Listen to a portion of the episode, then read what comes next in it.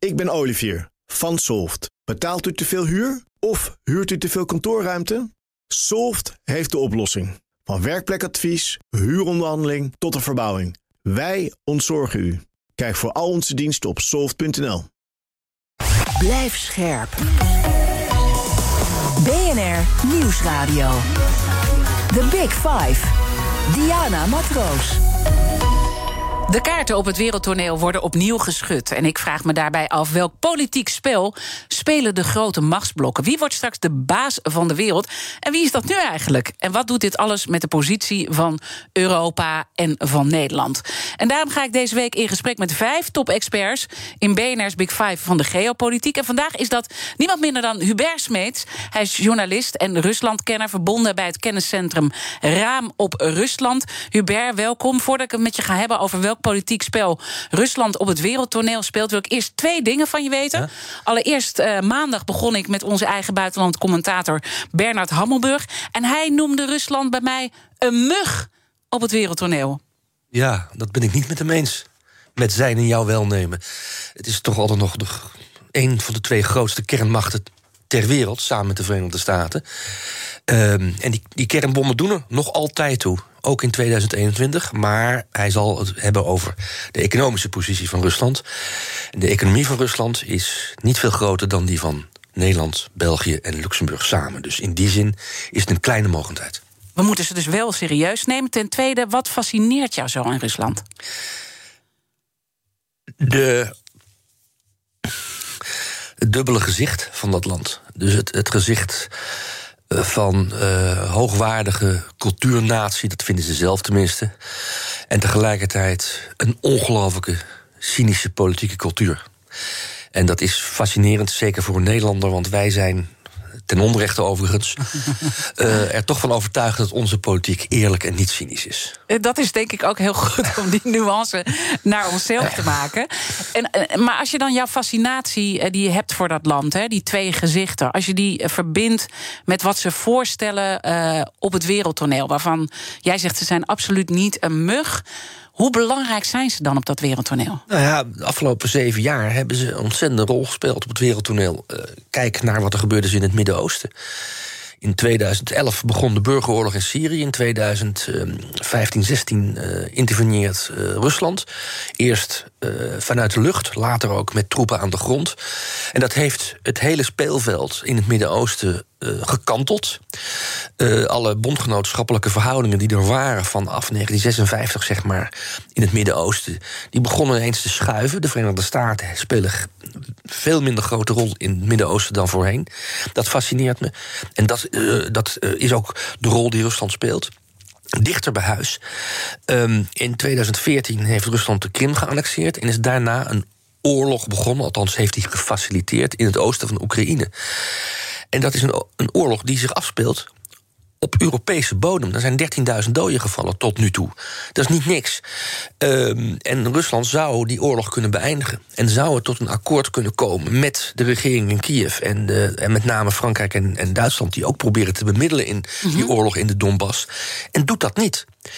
Uh, en dat doet het niet omdat Rusland die situatie daar instabiel wil houden. Want dat is gunstig denkt Moskou voor de positie van Rusland. Dit geeft al iets prijs over hun tactiek. En uh, daar wil ja, ik zo meteen ja. ook verder met je over praten. Maar je, soms moet je ook het land beter begrijpen en waar het vandaan komt om beter te begrijpen uh, hoe ze het politieke spel spelen. Dat is altijd, altijd goed om iets van de geschiedenis te weten. Ja, en, en laten we dan echt met een basale vraag beginnen. En het klinkt misschien een beetje als een gekke uh, vraag. Want ik denk dat toch heel veel mensen, Rusland, we hebben er allemaal een beeld bij, maar dat we toch niet echt weten wat Rusland typeert typeert? Wat typeert Rusland in jouw ogen?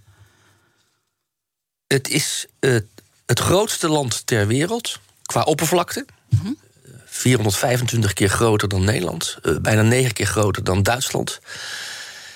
En dat grootste land ter wereld voelt zich omsingeld en bedreigd door de rest van de wereld. Dat is een beetje gek. Je zou zeggen, hoe groter je bent, hoe minder je bedreigd hoeft te voelen. En dat is in Rusland niet zo. Het voelt zich bedreigd. In het kader van deze uitzending, hè, ja, van ja, geopolitiek. Ja. Uh, het voelt zich bedreigd uh, in het uh, westen door ons. Um, door de NAVO, maar ook inmiddels alweer een jaar of tien door de Europese Unie. In het zuiden door Turken, Arabieren, de islam, kort gezegd.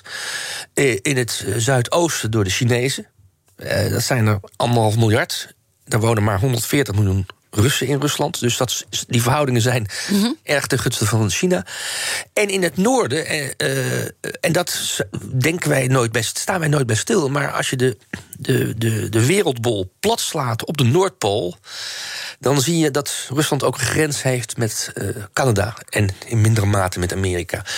Um, het voelt zich ook bedreigd door, door de Verenigde Staten en, uh, en de Dus ze voelen zich Canada. omsingeld, opgesloten. Het grootste land ter Het wereld. grootste land ter wereld. Dat is Ja, bizar. Dat is een paradox. Ja. En, eh, dat, maar dat gevoel kunnen wij hier wel gek vinden. En dat kunnen we ook misschien wel ridiculiseren. Maar het is er wel. Althans bij de politieke elite. En eh, dat gevoel, die emotie, Mhm. die angst dat eh, de vijand van alle kanten kan oprukken. De barbaren in de ogen van de cultuurrussen. ehm, eh, die angst die bepaalt de buitenlandse politiek van Rusland tot op de dag van vandaag. En als je dan toch weer verder teruggaat in die historie, heeft dat denk ik ook wel heel erg te maken met het uiteenvallen van de Sovjet-Unie. Die historie, jij was toen correspondent, hè? Ja. Neem ons even toch kort terug mee naar dat moment toen jij correspondent was en dat uiteenviel. Wat jouw belangrijkste indrukken waren, die ook heel bepalend zijn geweest nu voor hoe Rusland nu is. Ja, ik, ik vrees dat ik je teleur moet stellen. Want op het moment dat de Sovjet-Unie ophield te bestaan in 1991... toen was er in Rusland, het huidige Rusland, een bepaalde euforie.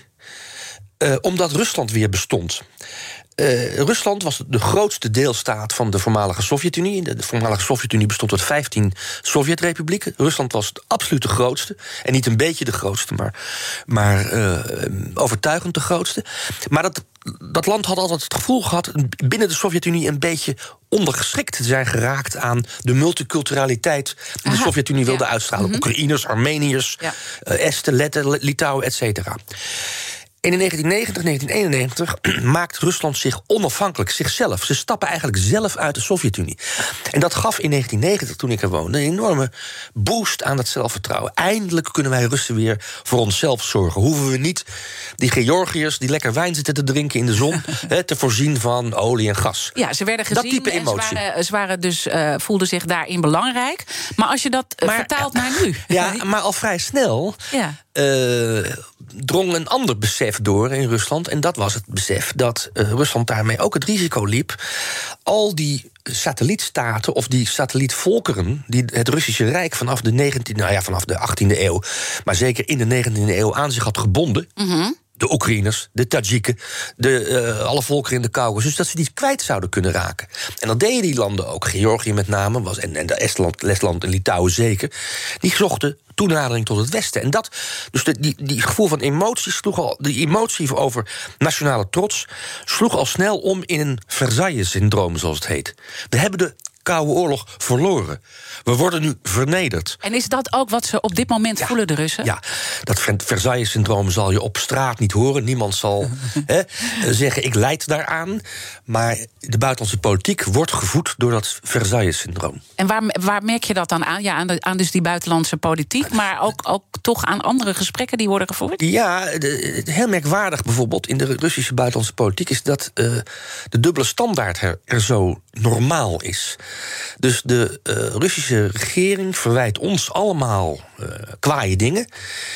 Waar ze zichzelf ook schuldig aan maken. Maar dat vinden ze niet belangrijk, want zij zijn eh, vernederd in 1991. hè. Poetin heeft de ondergang van de Sovjet-Unie de grootste geopolitieke catastrofe uit de 20e eeuw genoemd. En je merkt het, in, in, in, je merkt het ook in het feit dat ze altijd proberen om de ander zeg maar een beetje beentje te lichten, om het populair te zeggen. Eh, en daardoor eh, niet de behoefte voelen om constructief bij te dragen aan een andere wereldorde. Hè. Dus het probleem is niet dat Rusland een andere wereldorde wil... waarin een plek is voor Rusland en niet alleen maar een Pax Americana. Maar het probleem is vooral dat Rusland zelf zo weinig doet... om die nieuwe wereldorde waar Rusland een dominante, een prominente rol in kan spelen... om die op een constructieve wijze eh, te bevorderen. En zit, dan achter? wat zit daar dan achter? Het, de- eh, het, zit, het, is, het, is, het zou je kunnen zeggen, het is de politiek van het Versailles-syndroom is de politiek van de sabotage, van de ondermijning. En niet eh, de politiek van het Ons bouwen. uit elkaar willen spelen. Ons uit elkaar willen spelen omdat ze denken daar zelf beter van te worden. Ze denken in eh, zero-sum games, nul-som spelletjes, om het Ja. zo te zeggen. Ja. De winst van de ander is jouw verlies en omgekeerd. En dat is denk ik eh, gevaarlijk, voor, ook voor de rest van de wereld, omdat uiteindelijk. eh, Zoals het zelfs in de, in, de, in de Koude Oorlog was, eh, Rusland ook iets moet bouwen en niet alleen moet breken. The Big Five. Diana Matroos. Mijn gast is Hubert Smeets, journalist en Ruslandkenner. En ik denk dat het heel erg mooi is om ook te kijken... eh, die positie die ze innemen, met wie trekken ze dan op... en eh, met wie hebben ze een eh, verbintenis. En daarin is ook de kettingvraag, denk ik, heel passend om die nu te stellen. Want mijn gasten stellen elkaar vragen via de kettingvraag. Gisteren sprak ik met minister van Staat... en voormalig secretaris-generaal van de NAVO, Jaap de Hoop Scheffer. En hij had deze vraag voor jou. Mijn vraag aan Hubert Smeets zou zijn wat zijn opvatting is over de relatie tussen Rusland en China. Eh, is dat een verstandshuwelijk? Eh, of is het meer dan een verstandshuwelijk? Als het meer is, namelijk, dan eh, moeten wij in het Westen re- rekening houden met toch een vrij forse combinatie in allerlei opzichten van twee landen. Of ziet Hubert uiteindelijk de Russische en Chinese belangen niet parallel lopen en, en op een moment weer een verwijdering tussen de twee? Ja, ik ben geen sterrenwiggelaar, hè, dus ik kan de toekomst niet voorspellen. Het is wel een hele cruciale vraag. Ik denk toch, alles bij elkaar optellend en aftrekkend... dat het meer een verstandshuwelijk is dan een echte nieuwe coalitie. Ik, ik zei al even voor de, voor de korte pauze... eh, dat de verhoudingen tussen Rusland en China niet heel evenwichtig zijn. China anderhalf miljard, anderhalf miljard mensen. Rusland, nou, afgerond naar boven, 150 miljoen inwoners. Ze zijn heel klein. Ja, de- ik noemde In al. aantallen, ik ja. noemde, ja, ja, maar goed, dat doet er wel toe. Ja, als het, en militair natuurlijk ook. Militair doet dat toe. Ehm, ze, de, de, de economie van Rusland eh, kan niet in de schaduw staan van de Chinese economie. Ehm, Rusland is eigenlijk een leverancier van grondstoffen voor de nieuwe industriestaten en voor de oude ook, voor ons ook. Dus eh, Rusland levert gas, olie aan China, maar maakt eigenlijk niks voor de Chinese markt. Dus dat is geen evenwichtige verhouding. Het enige wat Rusland tot nu toe leverde. Dat waren wapens. En onderschat de Russische wapenindustrie niet. Die is van hoog niveau. En die is vooral niet zo duur. En dat speelt natuurlijk een grote rol op de wereldwapenmarkt. Maar op dat punt zie je wel dat ook Rusland bezig is, eh, China bezig is. Eigen een wapenindustrie. water? Nee hoor, het gaat wel. Oké, super. Eh, dat ook China bezig is zijn eigen wapenindustrie op te bouwen. Ehm, daar komt bij, en dat is denk ik het, misschien wel het allerbelangrijkste, dat ehm, eh, de Russen zelf zich geen Aziaten voelen. De Russen voelen zich een unieke civilisatie. Ze zijn heel bijzonder. Er is niemand op de wereld zoals, eh, zoals zij. Maar als je ze vraagt waar ligt de toekomst van Rusland in Europa of het Westen in bredere zin, of in het Oosten, China, dan zegt driekwart van de Russen toch nog altijd ja. in het Westen. En niet Dus in hun het toekomst oosten. ligt in eh, Europa. Ze voelen zich in die zin minder eh, aangetrokken dan eh, Ja. tot het Aziatische gedeelte. Maar als je dan nu kijkt ook naar alle actuele gebeurtenissen die we zien... Hè, en ik noem ook even Wit-Rusland... dan staan ze echt, ja, echt tegen Europa. De, de- Ja, maar dat is- worden, zich, de woorden in de mond genomen... Koude Oorlog is weer terug. Ja, de, de, de, de buitenlandse politieke prioriteiten zijn op dit moment lopen die parallel voor een deel. De, de, de buitenlandse politiek van Rusland is erop gebaseerd om een zogenaamde multipolaire wereldorde te creëren. Waar dus niet meer twee blokken zijn, zoals in de Koude Oorlog. Dat, dat zou belachelijk zijn als ze dat zouden zeggen in Rusland. Maar waarbij ook niet alleen de Amerikanen het voor te zeggen hebben. En daarin zijn de Chinezen natuurlijk buitengewoon belangrijke bondgenoten, want die hebben dezelfde doelstelling. Eh, er zijn natuurlijk nog veel meer parallellen.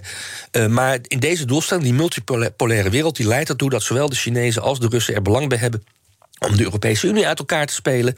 Om een voet tussen de deur, de deur te krijgen op de Balkan, om maar eens wat te noemen. eh, om de Amerikanen verder terug te drukken uit, uit, eh, uit eh, Europa, maar ook uit Afrika en uit het Midden-Oosten. Dat zijn de parallele belangen. Maar uiteindelijk gaat het er ook om wat, willen wat wil de Russische bevolking zelf? En hebben ze daar een goed gevoel bij? En ja, ik zei al, driekwart ziet zijn toekomst in het Westen liggen. Eh, maar dat is ook logisch, want meer dan driekwart woont in Europees Rusland. Ja, en, en, en, en gaat Poetin dan met zijn strategie daar een probleem krijgen? Nou, hij- hij- ik denk dat hij dat al doorheeft. Hij heeft zeven jaar geleden gezegd: de toekomst van Rusland ligt in Azië. Lees China. Ja. Dat heeft hij eh, de laatste jaren niet meer gezegd. Viel niet in goede aarde. Nou, er waren uh, buitenlandse politieke denkers, zoals het heet, in Mhm. Moskou. En die gingen met stokjes eten ongeveer. Hè. Ja. Zo enthousiast waren ze over China. Uh, overigens mensen die ook in, in, in, het Westen hadden gestudeerd. Maar ineens uh, was China, dat was de, de, heils, de, de nieuwe heils, heilsmissie voor Rusland.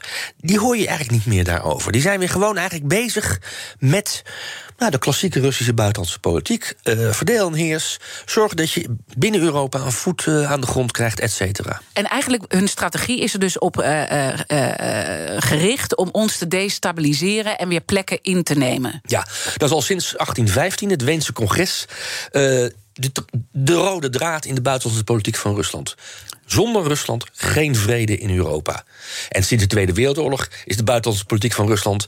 Uh, en die vrede in Europa kan alleen maar gerealiseerd worden als de Amerikanen een stap terug doen. En, en, en al die acties die we dus zien bij Wit-Rusland nu, heel actueel, uh, maar ook uh, Oekraïne, Georgië, past allemaal in dat beeld. ja, de, ja, er zijn natuurlijk dingen die autonoom zijn en autonoom gaan. Ontwikkelingen rondom die om, om migrantencrisis, dat is Lukashenko. Ja, dat is toch eigenlijk ja een halve crimineel eigenlijk. Hè. Hij, hij was van de zomer ontpopte hij zich als, als vliegtuigkaper. En nu heeft hij zich ontpopt als mensenhandelaar. En nou ja, wachten, we wachten nog op het moment dat hij ineens een pooier blijkt te zijn. Um, dus dat is een autonome ontwikkeling, zou je kunnen zeggen. Maar wat de Russische regering met Lukashenko doet, is onderdeel van deze strategie. En als je dan uh, uh, kijkt uh, hoe hij met Oekraïne omgaat, is dat dan ook bijna obsessief te noemen? Hoe ver gaat hij daarin? Oekraïne, ja, dat is, uh, dat is een obsessie. Uh, het gaat eigenlijk alleen maar over Oekraïne als je met, uh, met Russen uit de politieke elite praat. En dat komt omdat ze zo diep gekwetst zijn door het feit dat het Oekraïense volk, dat in het gunstigste geval een broedervolk is, en volgens Poetin zelf eigenlijk niet eens een eigen volk is met een eigen staat. En nooit had mogen zijn ook. Dat dat land zich afwendt van, van Moskou en onderdak zoekt in Brussel. En eigenlijk ook uh, in de Verenigde Staten bij de NAVO. Ja. Dat, is, dat is een kwetsuur die, die bijna niet meer rationeel te verklaren is. En dat zie je ook in de manier waarop, waarop ze over Oekraïne praten. Uh, een paar weken geleden schreef de voormalige premier. Uh, en ook korte tijd president van Rusland, Medvedev, een opiniestuk in een Russische krant. waarin hij hele rare dingen zei over de Oekraïense president Zelensky. Zelensky is, heeft een Joodse achtergrond. En hij noemde zijn naam niet, maar hij had het over het staatshoofd zonder identiteit.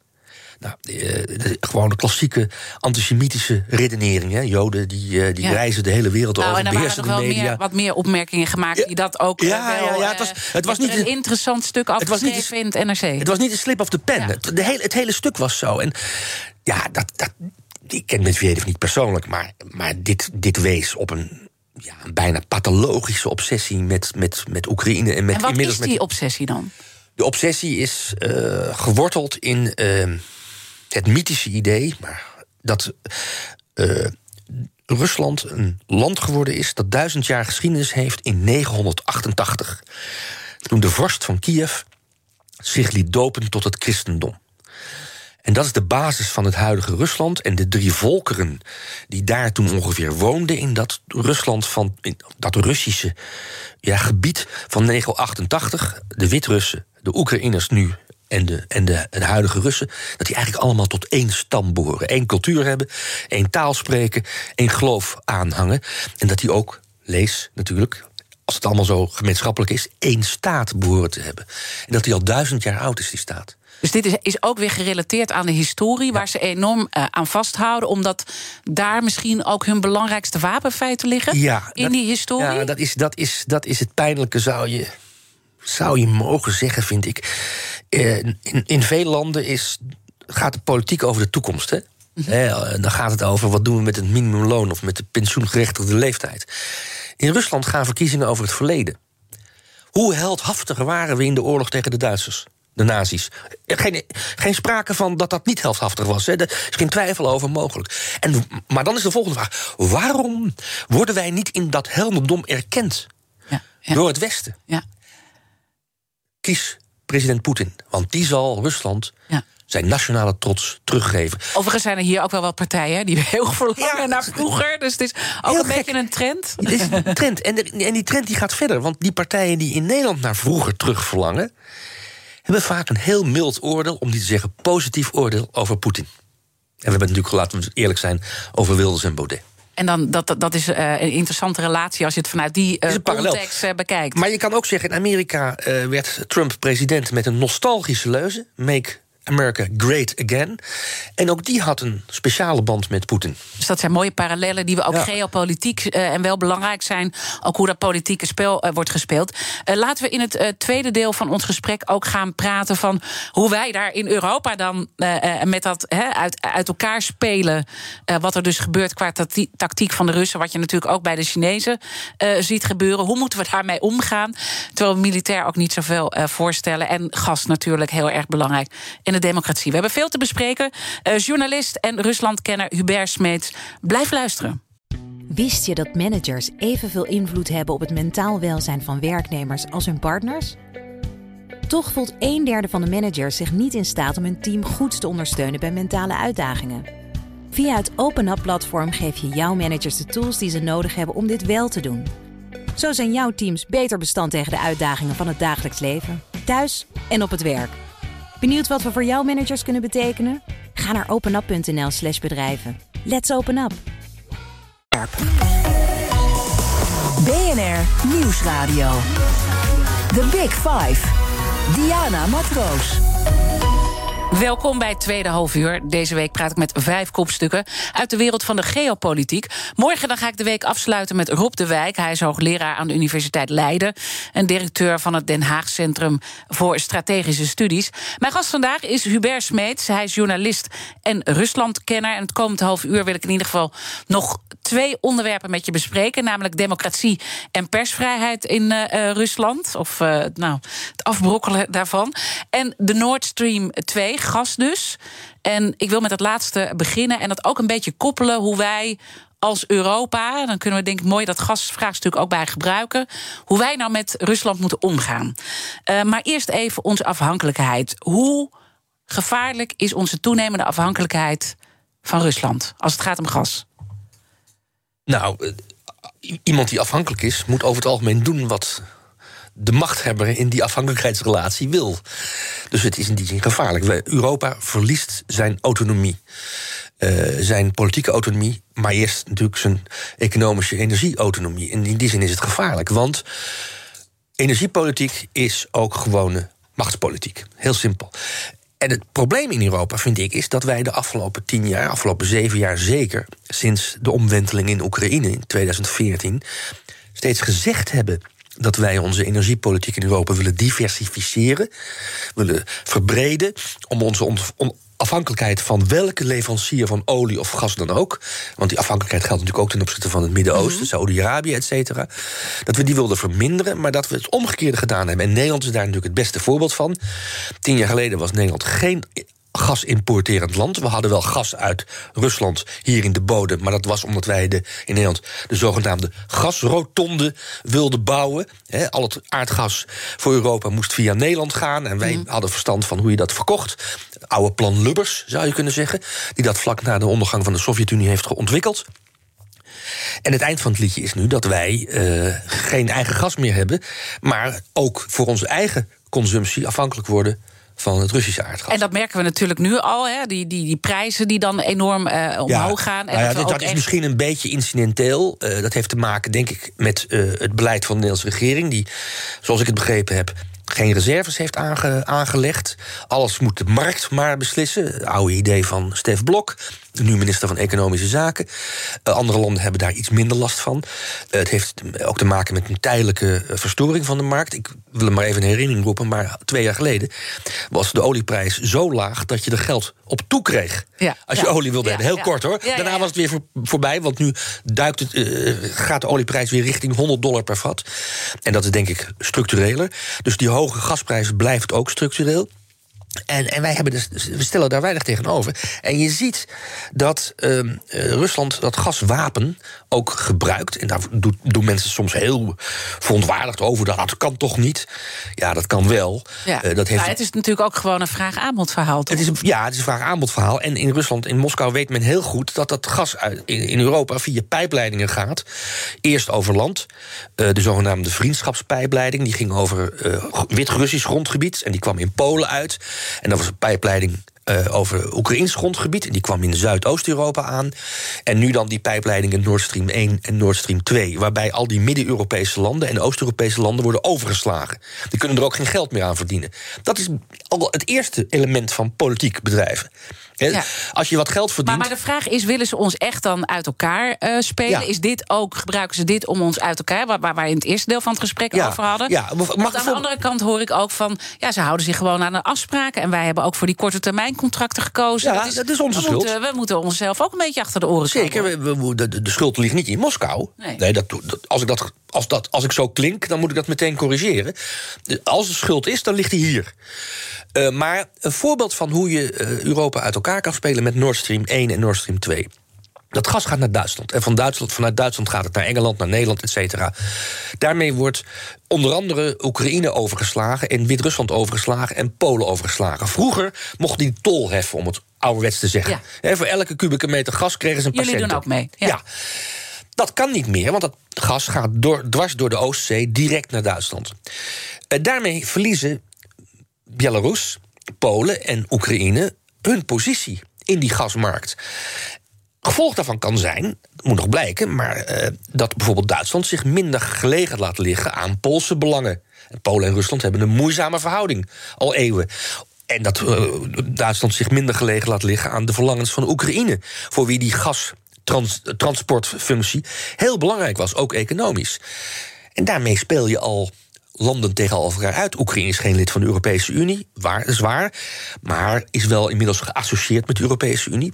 En dan moet Duitsland, die moet dan weer, want dat is de leidende kracht natuurlijk in Europa, proberen om weer Oekraïne een beetje te compenseren. Maar de positie van Oekraïne is daardoor verzwakt, per definitie. Ja, en eigenlijk ook dan die van Duitsland en van Europa. Want eh, we voelen dat die gaskraan in de winter misschien wel dicht gaat. Ja, Eh, dus we zijn misschien ook wel genegen om een beetje te buigen. Je- natuurlijk, je, je, bent genegen, eh, geneigd om, om, om de man die je voedt, of vrouw die je voedt, Ja. iets aardiger te bejegenen dan, dan een vreemdeling. En als, je- en als we dan even toch weer terugkoppelen naar een aantal punten die we in het begin van ons gesprek, eh, die jij hebt benoemd. Hè, dat ze zich toch eh, hun toekomst ligt in Europa. En ze voelen zich toch minder tot eh, China aangetrokken in die zin. Hè. Ze gebruiken China om dingen uit te rollen. Wij zijn natuurlijk ook een belangrijke handelspartner voor Rusland. Willen ze het dan echt zo op de spits drijven? Hebben ze dan echt helemaal geen respect voor ons? Ze hebben respect voor onze economie in Europa. Zeker. Dus in die zin zullen, zal Rusland het niet op de spits willen drijven. Cultureel en militair heeft Rusland geen respect voor Europa. Eerst even het culturele hoofdstukje. Eh, Eu- Europa is in de ogen van de Russische regering een decadente, onchristelijke gemeenschap. Wij zijn van God losgeraakt. We zijn van de traditionele eh, gezinswaarden losgela- eh, losgeraakt. Het verschil tussen man en vrouw zelfs is niet meer duidelijk. Daar snappen ze Europa. helemaal niks van. Dat vinden ze decadent. En eh, het bekende plaatje van de Eurovisie Songfestival winnaar, winnares uit Oostenrijk. Christina Wurtz heette ze, geloof ik. Ik- Ja. Sorry, maar die vrouw met die baard. Ja, ja, ja. ja. Ehm, dat is het- Conchita, hoor. Conchita. Ja. Sorry. Ik word even geholpen. Ja, sorry. eh, dat, is, dat is het plaatje waar je in Rusland in één blik mee kan laten zien wat je bedoelt als het gaat om decadent Europa.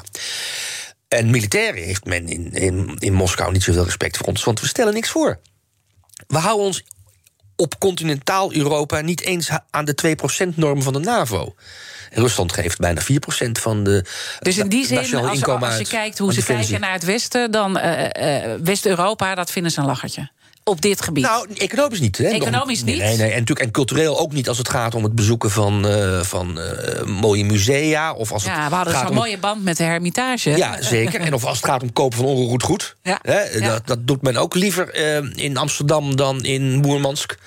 Um, dus in die zin is er wel degelijk respect voor, voor Europa. Maar bang voor de militaire macht van Europa. Ja. En de culturele macht van Europa is men. En, en, en, en dit komt natuurlijk elke keer uh, komt dit ook terug deze week in de gesprekken. Uh, Europa kan gewoon de broek niet ophouden. Of het nou over gas gaat of als het gaat over uh, militair gesproken. Hoe moeten wij ons dan verhouden op dat wereldtoneel om toch een beetje goed met Rusland om te gaan. Want ik denk ook niet dat, ja, helpt de dialoog wel of niet? Sommige sprekers zeggen ook bij China... ga meer de dialoog uh, toch aan... en ga niet met dat verheven vingertje wijzen? Uh, ja, dat verheven vingertje slaat dan op bijvoorbeeld mensenrechtenpolitiek. Uh, dat is, als je daar geen vervolg aan kan geven... en als het alleen maar een preek van de dominee op zondagmorgen is... maar als maandag erop alles weer bij het oude is... dan heeft het geen zin. Ben ik helemaal eens met die critici. Uh, maar de dialoog aangaan uh, om de dialoog heeft ook geen zin. Ik denk dat Europa alleen gemeenschappelijke dialoog uh, kan aangaan met Rusland. Uh, moet proberen om één stem, met één stem te spreken. En die ene stem die wordt in belangrijke mate, misschien wel in de allergrootste mate, bepaald door Duitsland en Frankrijk. Andere landen zullen daar zich een beetje naar moeten schikken, lijkt mij. En die ene stem moet gaan vooral over energiepolitiek. En over veiligheidspolitiek. En die veiligheidspolitiek moeten we zelf toch echt op orde brengen. We zullen meer geld moeten uitgeven aan onze. En dat is wel wat defensie. meer doorgedrongen natuurlijk in Brussel. Dat we dat, uh, ja, maar niet in doen. Nederland. Nee. Ik wil niet vervelend zijn, maar was er afgelopen verkiezingscampagne enige discussie over de Nederlandse defensieuitgaven? Nee, nee, nee. ja, sterker tot Totaal. op dat is de grote frustratie van mijn gast gisteren, Jaap de Hoop Scheffer. Die voelt zich een roepende in de woestijn. Die praat daar al zo ontzettend lang ja, over. Een, een, van de, een van de, uh, hij zegt het is een schande. Een van de, ja, een van de oprichters en, en, en directeur van TomTom... Tom, die heeft vorig jaar uh, bij die verkiezingscampagne uh, filmpjes uitgezonden, commercials uitgezonden... om, te, om aandacht te vragen voor dit probleem. Geen politicus heeft het opgepakt. Ook de VVD niet, wat toch altijd de partij was van de stevige defensie. Oké, okay, dus dat is de spiegel uh, die je ons in ieder Ja. geval uh, bij deze voorhoudt. Uh, toen wij in de break even met elkaar spraken, toen zei je. Als het gaat om West-Europa en de relatie met Rusland, dan is ook heel goed om te beseffen wat de positie van Duitsland daarin is. Want daar zit ook een zwakke schakel. Ja, en, en, en, Duitsland is op dit moment nog niet helemaal duidelijk. Er komt een nieuwe regering. Uh, die wordt geleid door de SPD-lijsttrekker Scholz. De SPD heeft altijd een wat pro-Russische houding, zou je kunnen zeggen. In Duitsland speelt het schuldgevoel over de Tweede Wereldoorlog... en met name de slachting die de Weermacht en de SS heeft aangericht... in de voormalige Sovjet-Unie, dus ook in Rusland, speelt een enorme rol. Uh, ook om de, als het niet gepast is, uh, refereren Duitse politici toch naar die, die, eigen schuld. En dat verzwakt eigenlijk de positie dan van Europa ten opzichte van Rusland. Nou ja, dat betekent dat Duitsland zeggen. zich altijd wat terughoudend, laat ik het zo formuleren. Ja. Niet, niet, niet, niet meegaand en niet positief, maar altijd nee, wat terughoudend maar je net uh, Duitsland en Frankrijk zijn natuurlijk wel ja. belangrijk. Ja, maar nu kom ik met een kleine maar. Ja. En daarom zeg ik, ik durf nog niet helemaal te zeggen hoe Duitsland uh, de komende jaren zal gaan opereren. Maar er komt nu een coalitie van drie partijen, onder andere met de Groenen en de FDP. En de Groenen en de FDP, en zeker de Groenen, hebben een wat ten opzichte van het Kremlin. En zeker ten opzichte van Nord Stream 2. De Groenen vinden dat die überhaupt niet in gebruik mag worden genomen. En de FDP heeft twijfels. Dus dat zou ook weer voor verschuivingen kunnen kan leiden? tot kleine nuanceverschillen leiden. Laten we Oké. onszelf niet rijk rekenen, maar wel tot nuanceverschillen. Uh, ik wil zo meteen uh, met je verder praten over nog een paar heel belangrijke punten. Het is vechten met de tijd vandaag. maar eerst moet ik uh, eventjes schakelen. En wil ik natuurlijk ook graag schakelen naar mijn Zal het kort houden, Ja, Diana? het is altijd met de tijd. Dan denk ik, oeh, Ivan Verrip zou meteen BNR breekt. Waar ga je het over hebben? We gaan het hebben over de klimaatconferentie van Glasgow. Die loopt natuurlijk op zijn einde. Morgen de laatste dag. En uh, ja, dan is de vraag een beetje... Uh, is het nou een succes geweest of niet? En dan is, ja, dat is afhankelijk van wie je het vraagt natuurlijk. Um, de klimaatbeweging vindt het uh, veel te weinig. Er zijn best wel veel kritische geluiden te horen. Aan de andere kant, er zijn best ook wel wat dingen bereikt. Wat plannen ondertekend, wat plannen gemaakt. Ik ga niet al die plannen nu opnoemen. Ik zal je sparen, maar dat gaan we zo meteen om 11 uur in BNR Break doen. Maar de vraag die wij stellen, ons breekijzer... de klimaatconferentie van Glasgow is een groter succes dan verwacht. Ik ben dus heel benieuwd hoe onze luisteraars erover denken. Vinden ze het veel bla bla? Of is het toch echt wel action, action, action? Zometeen Zometeen eh, bellen vanaf 11 uur naar 020 468 4x0. 020 468 4x0. Dankjewel, Iwan. BNR Nieuwsradio. The Big Five. Diana Matroos. Je luistert naar BNR's Big Five van de geopolitiek. Eerder deze week sprak ik met voormalig secretaris-generaal van de NAVO en minister van Staat Jaap de Hoop Scheffer. Dat gesprek was gisteren en terug te luisteren, uiteraard in onze BNR-app. Mijn gast vandaag is Hubert Smeets. Hij is journalist en Ruslandkenner. Um, uh, net eerder een uh, vraag beantwoord natuurlijk van Jaap de Hoop Scheffer. En die kettingvraag gaat door. Mijn gast uh, morgen, dat is Rob de Wijk, hoogleraar aan Universiteit Leiden, directeur van het Den Haag Centrum voor strategische studies. Wat zou je uh, aan hem willen vragen? Want ik denk dat het een mooie brug vormt met wat we net hebben besproken. Ja, uh, Rob de Wijk is uh, een man die onlangs een boek geschreven heeft waarin hij Europa een mooie toekomst toedicht. Ook op het wereldtoneel. Mijn vraag zou zijn naar Rob de Wijk. Er is op dit moment een neiging onder geopolitieke denkers, zoals Rob de Wijk zelf, um, die terug willen naar wat meer realistische buitenlandse politiek, realpolitiek op zijn Duits. Hoe kan Europa een realpolitiek voeren ten opzichte van Rusland wanneer het daar de instrumenten niet voor heeft, militair en politiek? Zijn wij niet in Europa gedwongen om domineespolitiek te blijven voeren zolang wij geen gemeenschappelijke defensiemacht hebben en zolang we maar één land hebben in Europa dat in de Veiligheidsraad zit met een permanente vetorecht? Mooie, hele boeiende vraag ook. En ik denk dat jij zegt, uh, ja, we moeten die domineerrol spelen? Nou, ik denk dat we. Uh, nee, ik denk, ik denk dat, dat we. Uh, het, de onvrede over die dominee-rol moeten omzetten in een wat sterkere Europese defensiepolitiek. Ja, maar die hebben we vooralsnog helemaal niet. En het zit er ook helemaal niet aan te komen. Nee, dus dan maar, blijft maar, er weinig over. Ja, maar misschien dat wij in Nederland en in Frankrijk en in andere Europese landen de Duitsers kunnen uitleggen dat ze misschien wat minder over het verleden moeten nadenken. Het gruwelijke verleden. En misschien wat meer moeten nadenken over wat zij militair zouden kunnen betekenen. En dat zou kunnen met ook de, de verschuivingen die er komen in uh, Duitsland. Uh, ik denk dat wij nog een heel belangrijk punt uh, moeten kraken. want dat heeft ook ermee te maken van hoe ga je met een land om. En dat is de democratie die afbrokkelt, de persvrijheid die afbrokkelt. In, in, relatie tot het leiderschap van Poetin, die voorlopig nog ook wel een beetje blijft. Wat is jouw grootste zorg wat je nu ziet gebeuren? Het, het probleem van uh, Poetin zijn uh, binnenlandse politiek is dat het een politiek is van de verschroeide aarde. Hij heeft de afgelopen twintig jaar, maar zeker de afgelopen uh, acht jaar, sinds negen jaar inmiddels, sorry, sinds 2012, toen hij voor de derde keer werd gekozen als president van Rusland, heeft hij eigenlijk elk politiek alternatief afgebrand. Als je maar even je kop boven het maaiveld stak met een politieke ambitie, mm -hmm. om weet ik veel wat, een politieke oppositieleider te worden, laat staan president, dan werd je hoofd afgehakt boven dat maaiveld. Navalny, de corruptiebestrijder, uh, de nationalist overigens ook, is daar het bekendste voorbeeld van. Ja, die zit gevangen. Ja. Die zit gevangen. Maar ook op andere niveaus uh, uh, is dat gebeurd. Op lokaal niveau, regionaal niveau. Er is geen alternatief meer. En het alternatief wat er nog wel is, wat vrij rondloopt dat is eigenlijk, zou je kunnen zeggen, het gekkenhuis. En dat is ook precies de strategie van Poetin. Hij wil laten zien van, ja, als jullie mij niet kiezen...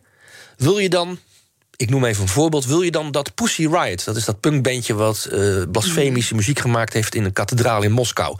wil je die gekken dan aan de macht hebben? Nou, dan is het antwoord van de grote meerderheid van de Russen uiteraard nee, liever nee. niet. En dat doet hij met alles eigenlijk. En hij zet iedereen weg van uh, ja. ook richting het Westen. Jullie zijn gek. Jullie, nou, of jullie zijn uh, volksvijanden. Dat geldt bijvoorbeeld voor de pers. Hè. Er zijn al heel veel kritische, onafhankelijke ook persmedia, journalistieke media, die zijn gebrandmerkt als buitenlandse agent.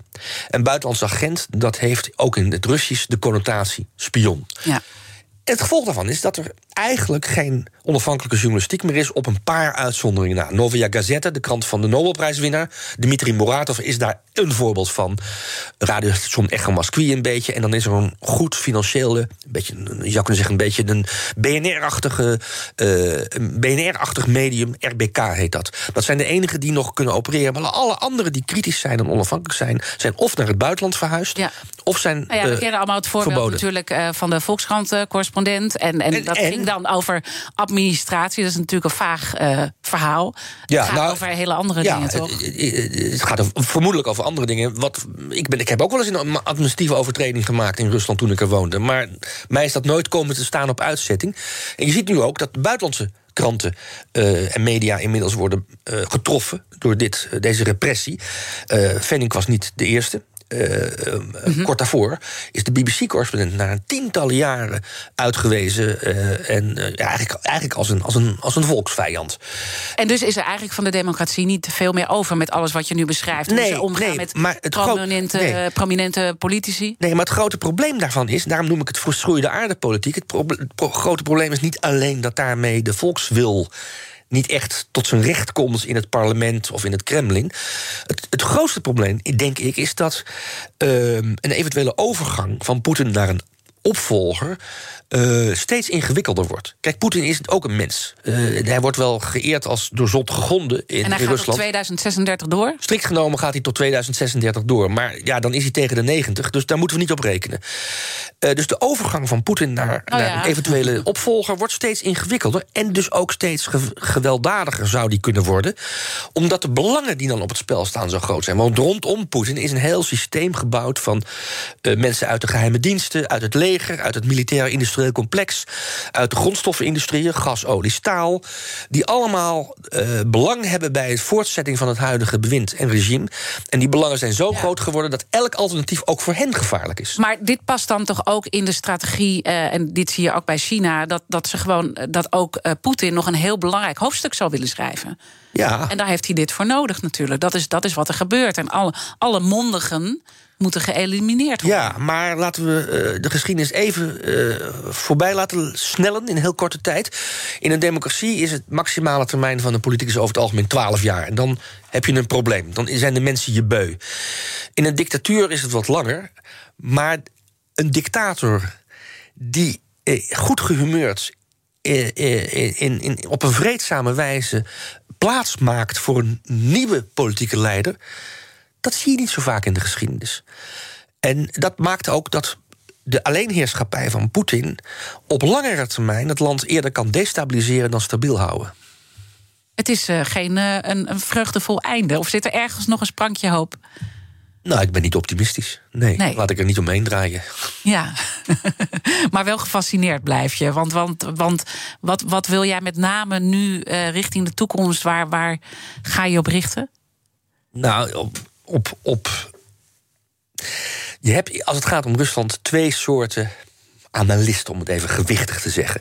Zij die zeggen er verandert nooit wat. Uh, en het zal altijd een autoritair bestuurde staat zijn, blijven, omdat het altijd zo was. En dan zijn mensen die zeggen: ja, ook Rusland is een moderne samenleving. En daar is dynamiek. En die dynamiek kan leiden tot verandering. En ik hoor tot die laatste school. Oh, dat is toch een beetje een positief einde dan. Ja, ik wil je heel erg danken voor al je boeiende inzichten. Ik ben echt veel wijzer geworden als het gaat over Rusland. En ik weet zeker de luisteraar ook. Dank u, Bersmeet, journalist en Ruslandkenner. En luister vooral ook al die andere uh, boeiende gesprekken over geopolitiek uh, terug in onze app.